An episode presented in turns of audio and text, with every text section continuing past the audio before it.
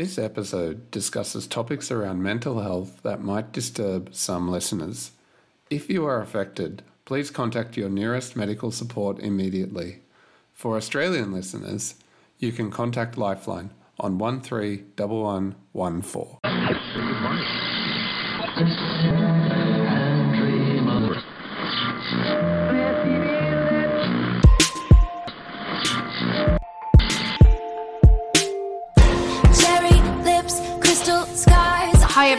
Welcome to Mind Tuning. I'm Martina, And I am Will. and today we're going to talk about Taylor Swift's Blank Space. It was released, originally released on the album 1989 in 2014, and released again after she re recorded it in 2022. I can make all the tables turn.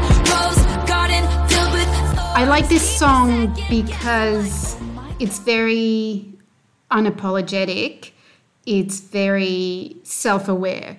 And presumably, this happened after a certain amount of criticism from left, right, and center about how her, her lifestyle and how she conducts her relationships, writes about them later on, and how this is all viewed by the public eye. And she decided to make no apology for it and own it. And I think this is great on every level, but especially as a as a as a role model for young girls in today's society. So she was receiving criticism, was she, regarding how she discussed her ex relationships or something, and this song was somewhat of a response to that. Yeah, that's right. And mm, social media being what it is, obviously the comments section is just a, a, a free for all for all kinds of unrequested opinions, really. And there was a there was a lot of criticism about it, which I'm sure, even though she makes no apology for it in this song, may have hurt at times. Again, always unrequested, unwarranted, undesired opinions, and this weird way of people thinking the world needs to hear my opinion on a certain subject. So th- th- this is a particular reason I, I like Tay Tay in general, even though not necessarily Tay Tay because we're close now. Right, I, I thought you were. I'm a, uh, I don't know if I'm allowed to use Tay Tay if I'm not a real full fan. I don't listen to her music that much, but I did like that song, not just for the music, for the melody, but for, for the words as, as well. Yeah, so I was less familiar with the song, but I had heard it, and I don't know where, which probably shows how ubiquitous it is. It's you know probably everywhere from shopping centres to buses to whatever. I therefore familiarised myself with the lyrics in advance of the episode, and the first sense I got regarding any kind of relationship with mental health and themes around our mentalities was one of fortitude, I guess. So the opening line when she says, Nice to meet you, where have you been? nice to meet you where you been. So there's this sense I got anyway from her that first of all is unfamiliarity and that it's nice to meet you, which is what we some sometimes conventionally say to someone who, whom we're meeting for the first time. But then the second line, that follow up of where have you been, it was almost like she was saying, I have anticipated your arrival, and now that I've met you, it's not that big a surprise, and I know how to handle you in a way. And I liked that because it played around with the timing of it. It played around also with this idea that that she would be thrown by whoever she was taken with, whoever she would meet, whoever she might be interested in. Rather, she very much seemed to project this sense of, firstly, fortitude mentally, but also this indication that she was going to drive whatever the relationship was going to be between the two of them. Or I don't know if the driving is, is so apparent from the start, but what I got from that was a, a, a very passionate young woman who potentially falls in love very easily and goes from relationship to relationship, always expecting the next one to be the one quote unquote. And so this this where you been as in as you said i've been expecting you but i've been dreaming of you i've been waiting for you i've been, i've known that this day would come where i would meet the one and then it just unfolds as this very passionate you know she says later on grab my hand and your passport so jumping in very quickly going very quickly through all the phases of a relationship I'm dying to see how this one ends. Grab your passport in my hand. I can make the bad guys good for a weekend. For, for example, relationships that Right. you know, start very passionately Right. and then end spectacularly in a very dramatic fashion. right. And it would just, you know, it was It's one of those. One of those, exactly. and once again, like I said in the intro, for which she makes no apology Hmm. whatsoever. She says, I have a blank space for you because I have a long list of lovers. Lovers that she's loved passionately and presumably has gone through similar formula every time. Got a long list of ex-lovers. They'll tell you I'm insane, but I got a blank space, baby, and I'll write your name. Yeah, there was that unapologetic sense from her to whoever she's uh, speaking to that she says things like she's going to be insane and she says she's going to leave you with a scar. She describes the relationship as possibly going to be like a rose garden with thorns, stormy uh, terminology as well, and then something about torture. And she's not doing it in an apologetic way. She's not saying, this is going to happen and you should really second guess anything regarding us. She's saying, I'm okay with this and you have to be too.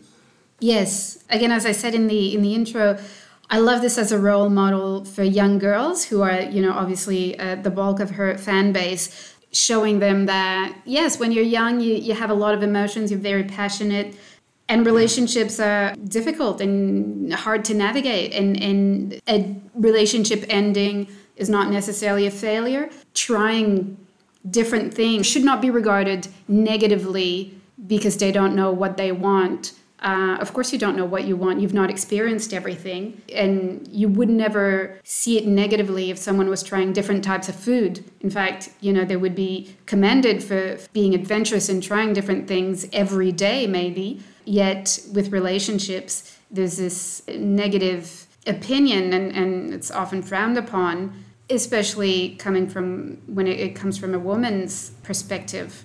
So I love I love this unapologetic role model for young girls. It does seem very matter of fact in that regard. She rattles off a list of metaphors that can describe what will happen, and it's not meant to be dramatic. It's meant to be descriptive in a, an informative way. This is what it's going to feel like. What do you expect? We're not the first to have gone through this. We won't be the last. Uh, this is it. This is what the experience is like. And I think the music, instrumentally, it suits that. There is one part of the music which I really like. It's kind of like this long, droning bass synth line. So it's just, and that does indicate something foreboding is the topic of the lyrics. But not foreboding in a sense of, therefore we shouldn't do it, or therefore this is something to anguish over in terms of mental health, but rather it's just foreboding in the sense that there's going to be or unpleasurable experiences here. I can make the bad That's part of the good for a package. So it's gonna be forever, or it's gonna go down in flames. You can tell me when it's over, mm, if the high was worth the pain. Got a long list of ex-lovers, they'll tell you I'm insane. 'Cause you know I love the players, and you love the game. 'Cause That's right. It's it's basically letting the person know you're about to get on a roller coaster ride and there's going to be some damage at the end. You're going to walk out a little bit damaged, a little bit of baggage.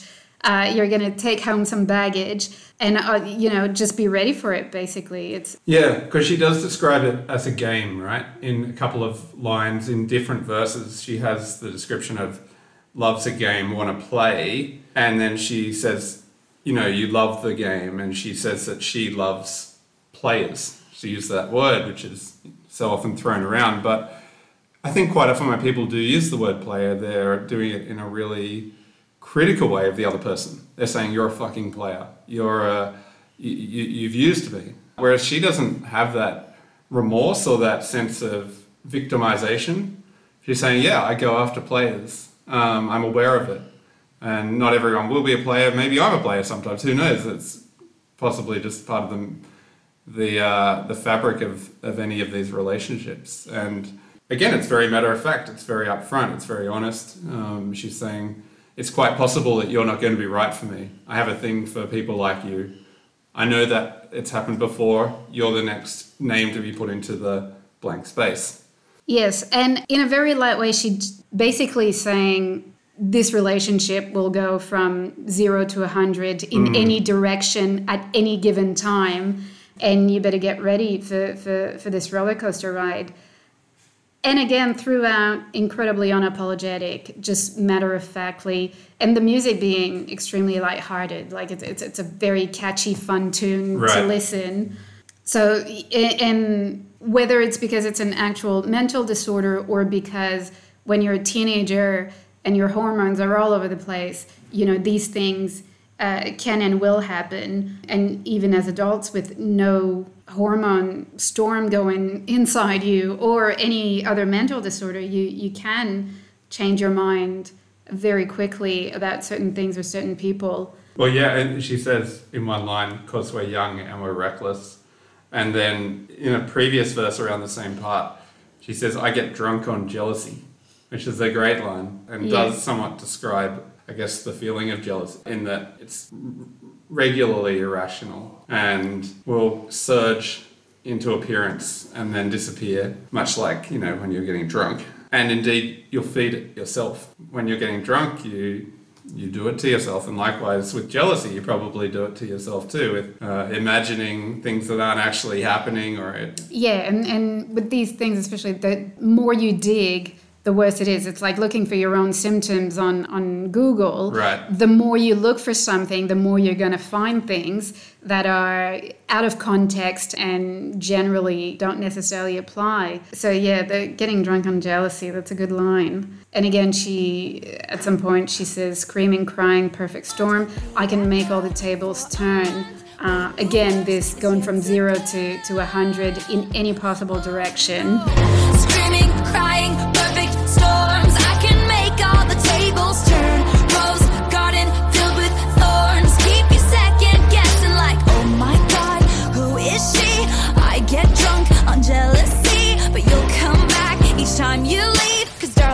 nightmare dressed like a daydream.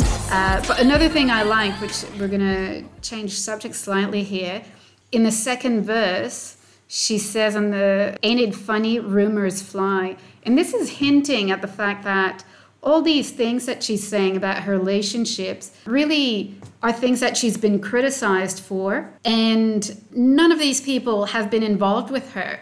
Uh, and so it's just rumors. It's what people have perceived, people what people have said and decided based on what the, the little bits that they've witnessed of her personal love life. And again, she she she was just accepting it, her sort of lack of control over it. She's like, yeah, rumors fly, and the rumors say that I'm neurotic, I'm you know potentially bipolar or manic depressive. I'll go in any direction at any given moment, and you're gonna walk out of this with scars and baggage. Are you ready for it? And are you willing to not pay attention to the rumors? are you, and are you ready, yeah, to be the subject of rumors? Like That's I, right, yes. I experience. yes. I wonder if it's therefore it's a tale definitely for people who are famous, uh, but it's also a tale for everyone. Well, yeah, and We I, all get bored and talk about each other. That's what humans do. And I'll write your name. I liked how the end, the instrumental part of, of the ending of the song, it matches the instrumental part of the beginning of the song, which isn't necessarily that novel, but the way it went on at the end seemed to me to suggest that this is a song about a cycle that will continue, and if you wrapped the track around into a circle, the end of the song would bleed into the beginning of the song, and and therefore you would have another song about another guy or another person who would therefore be the new space, uh, name in the blank space. And there was something quite uh, suitable for this kind of song to have that kind of structure. Yes, yes, that's excellent. That's an excellent point. Uh, so next time you do your mixtape, uh, you can have a 90 minute cassette of just blank space and it will just seamlessly continue into the beginning of the song. I remember having tapes when I was in high school with just one song. We've all done it, I think. Or maybe it's just us and we're weird. I don't know. No, but 90 minutes or two hours of the same song. Excuse me, you had two hour Yeah, cassettes? we, I'm pretty sure we had 120 cassettes. oh, I think you might be right. Yes, yes, Yeah. yes. 120. That's right. So when this song came out, then I wonder what the reception was from people that she'd been in relationships with. And did they all interpret that it was about them? And that would be one of the, the hassles of being Taylor Swift or of being anyone and reflecting to anyone else about these kinds of moments and these kinds of experiences and these kinds of relationships is you can't control the interpretation of them. And for her, it might have been, in terms of mental health, quite a powerful and empowering act hmm. to draw a line in the sand between where society or where the industry thought they were speaking to her and even affecting her, and where she could say, no, actually, this is what I control and this is what you control. And there's a distinction between the two. Um, so yeah, so I wonder, like, to what extent she was then aware of how the song would have been misinterpreted, possibly. Look, who knows? Because it, there is a, in the chorus, she says, Got a long list of ex lovers, they'll tell you I'm insane. And so I don't think this was directed or about any single relationship. Yeah, good point. And really, if anyone thinks it's about them, I think it says a lot about that person.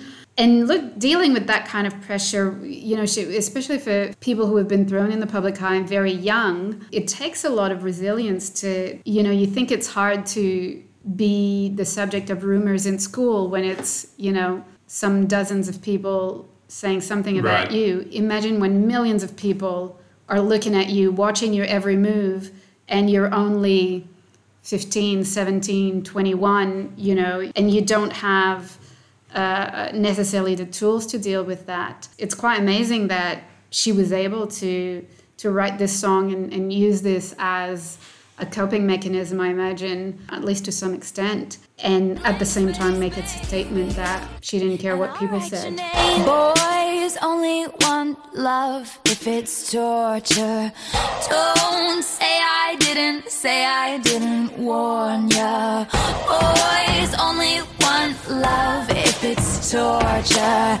Don't say I didn't, say I didn't warn ya. Well, I wonder if that's a common theme with her, because her, one of her other huge songs is Shake It Off. And depending on what the sentiment was behind that, that phrase, that could also be this idea of you're going to, as a popular person, but even not, walk through a world where you're going to be commented on, particularly as a woman, you're going to be a young woman, you're going to be commented on. To what extent are you going to absorb that, uh, versus to what extent are you just going to realize that you need to be resilient to a lot of this, and that might be a common theme for her.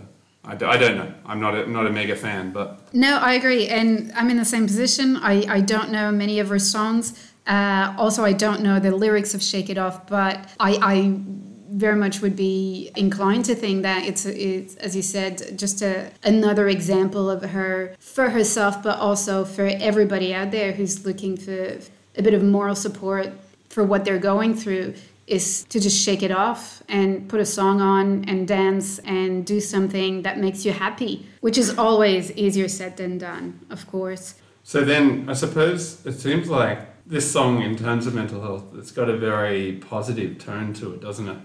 A very strong tone. There's not a lot of vulnerability in here. Um, there's not a lot of yeah fragility. This is this is a song about I know who I am, I know what I'm doing, and I'm not perturbed by your characterizations of me.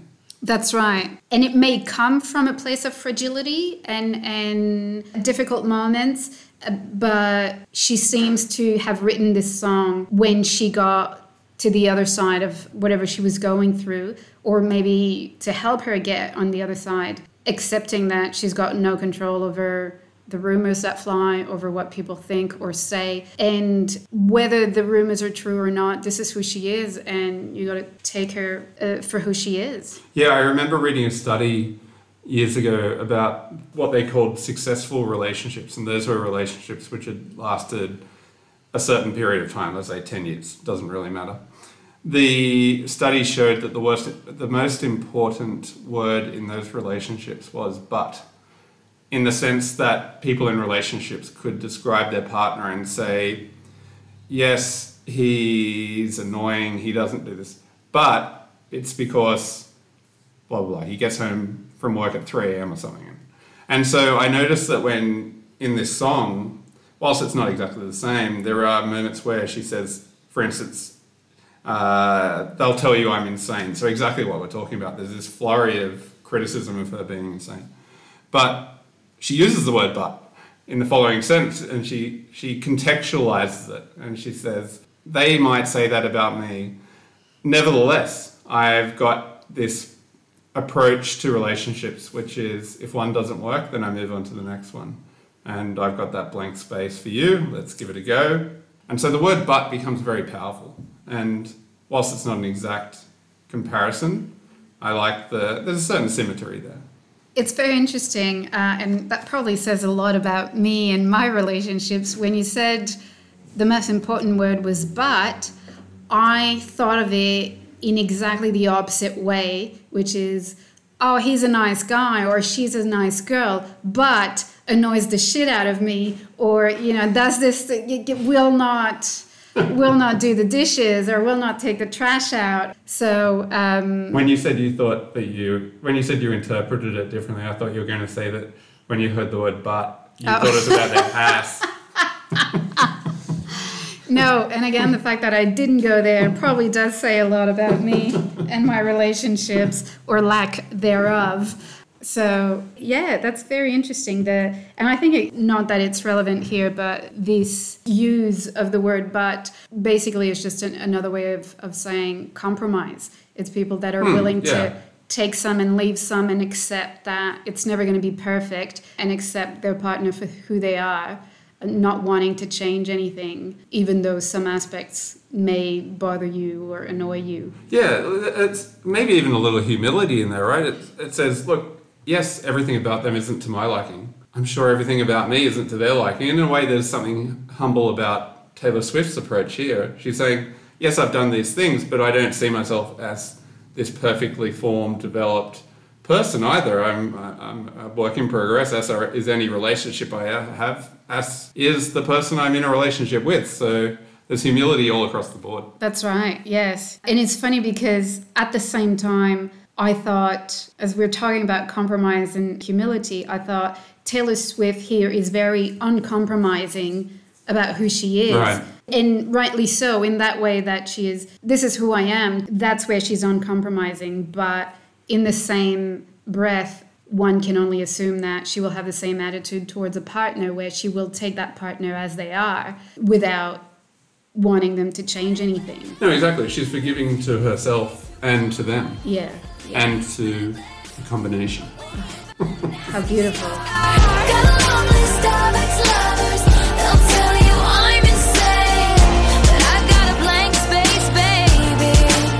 and I'll write your name.